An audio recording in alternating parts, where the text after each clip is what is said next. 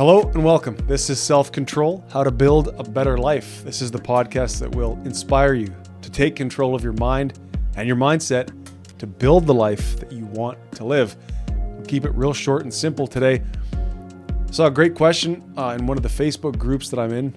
Uh, these groups are all about mental health and self-development, and a lot of great questions get asked. Again, if you're looking for something like that, get in touch with me on Facebook and I'll point you towards some of those groups. But a user asked quite simply, how do I improve my energy? And you got a lot of great answers. Uh, I want to just quickly summarize my answer and, and how I would answer that question and how I've answered it for myself. So I broke it down into three parts. You know, when I'm looking to improve my energy, if you're maybe looking for some guidance to improve your own energy, I really do think it starts with sleep. Uh, there's a lot of things that happen in modern culture, in, in, in our modern life, that sort of attack the quality of our sleep, right? The, the blue light emitting devices that we're all addicted to, our food, our high-paced, uh, busy lifestyle often leads to stimulant abuse like caffeine and nicotine.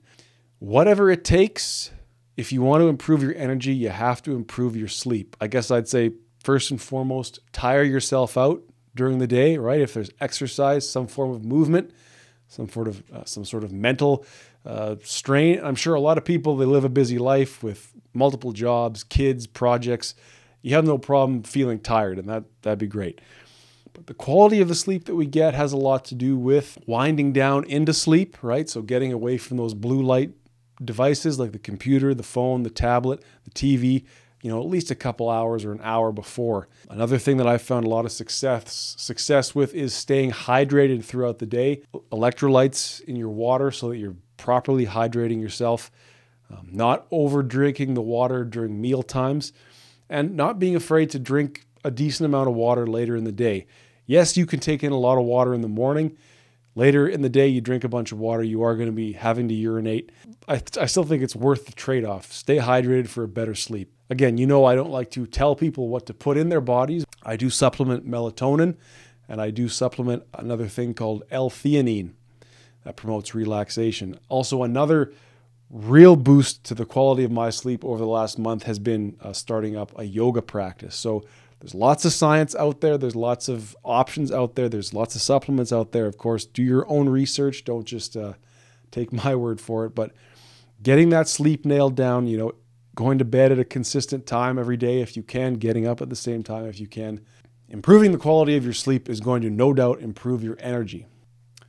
Okay, number two for increasing your energy has to be diet, absolutely. I mean, food, number one, is fuel. If we're eating a lot of processed food, a lot of... Uh, you know, unhealthy, what we'd call not whole food, right? Food that's made in a lab full of ingredients that we can't even pronounce.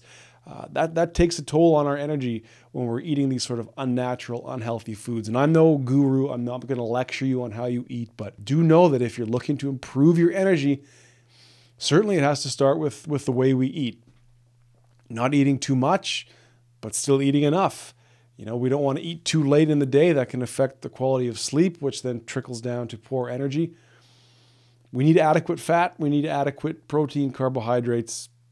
I mean, this is not anything new to you, but it's it's worth thinking about food as fuel and eating stuff that's going to help build your body, that's going to support a healthy lifestyle versus cramming in whatever you can get your hands on. Thirdly, and finally, I would say to improve your energy, we need to look at, or I needed to look at, improving my spirit. Now, what do I mean by this? A lot of what we consume mentally through the T V, through social media, through the news, what have you, that's the kind of stuff that I feel corrupts the spirit, and it, it can really drag you down mentally. You know, um, pornography for one thing, but outside of that, over-consuming images from the war in the Middle East, the war in the Ukraine, natural disasters, whatever's going on in the streets of, of your hometown. You know, it's sure you want to be informed, but be aware that those horrible images and those those horrible stories, you consume them.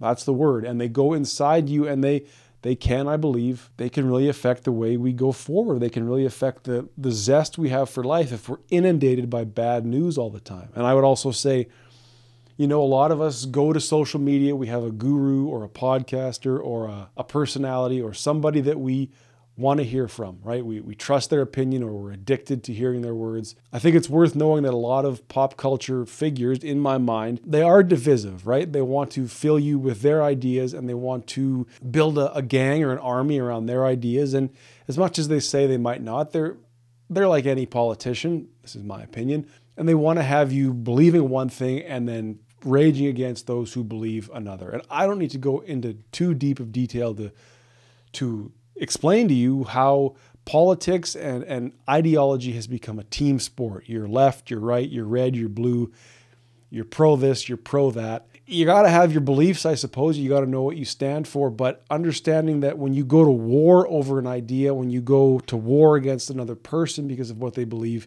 that is going to take a toll on your spirit, and that is going to, over time, exhaust you. I mean, I actually once, years ago on this podcast, spoke to a guy who, he was an activist. He he spent many, many years as a environmental activist protesting pipelines and, and being a tree-hugging hippie, quite literally. And he said, it exhausted me to the point where I had to step back and I needed some young people to come up and take over. I'm not saying, again, not to believe what you believe and, and stand up for what you believe, sure, but realize that if you have a problem with energy, it's worth looking at where your mental, emotional, spiritual energy is going. And if it's going to an external cause like politics or the environment or a sports team or whatever, some online social media drama, that's energy going out. And you have a problem with energy, it's it's probably time to cut out the flow of energy away and let some of that energy come back to you. Develop your own ideas. Learn how you can improve your sleep. Learn how you can improve your diet, your relationships, your communication skills. So that was more or less where I left it, and this is where I'll leave it now. You want to improve your energy, sleep, diet, and your spirit, emotional energy. Keep tabs on it. As you know, I would never tell you to change, but I would ask you to observe. And if there's an issue, that observation in the present is going to be the key to getting you toward that better life. So we'll leave it there. Thank you for listening and thank you for watching. Please get in touch, Facebook, Instagram. It's all in the show notes. Leave a review, please, on Apple Podcasts or on Spotify if you find this stuff helpful. Drop a comment on YouTube and we'll keep going from there. Until we speak again, please remember that better is possible.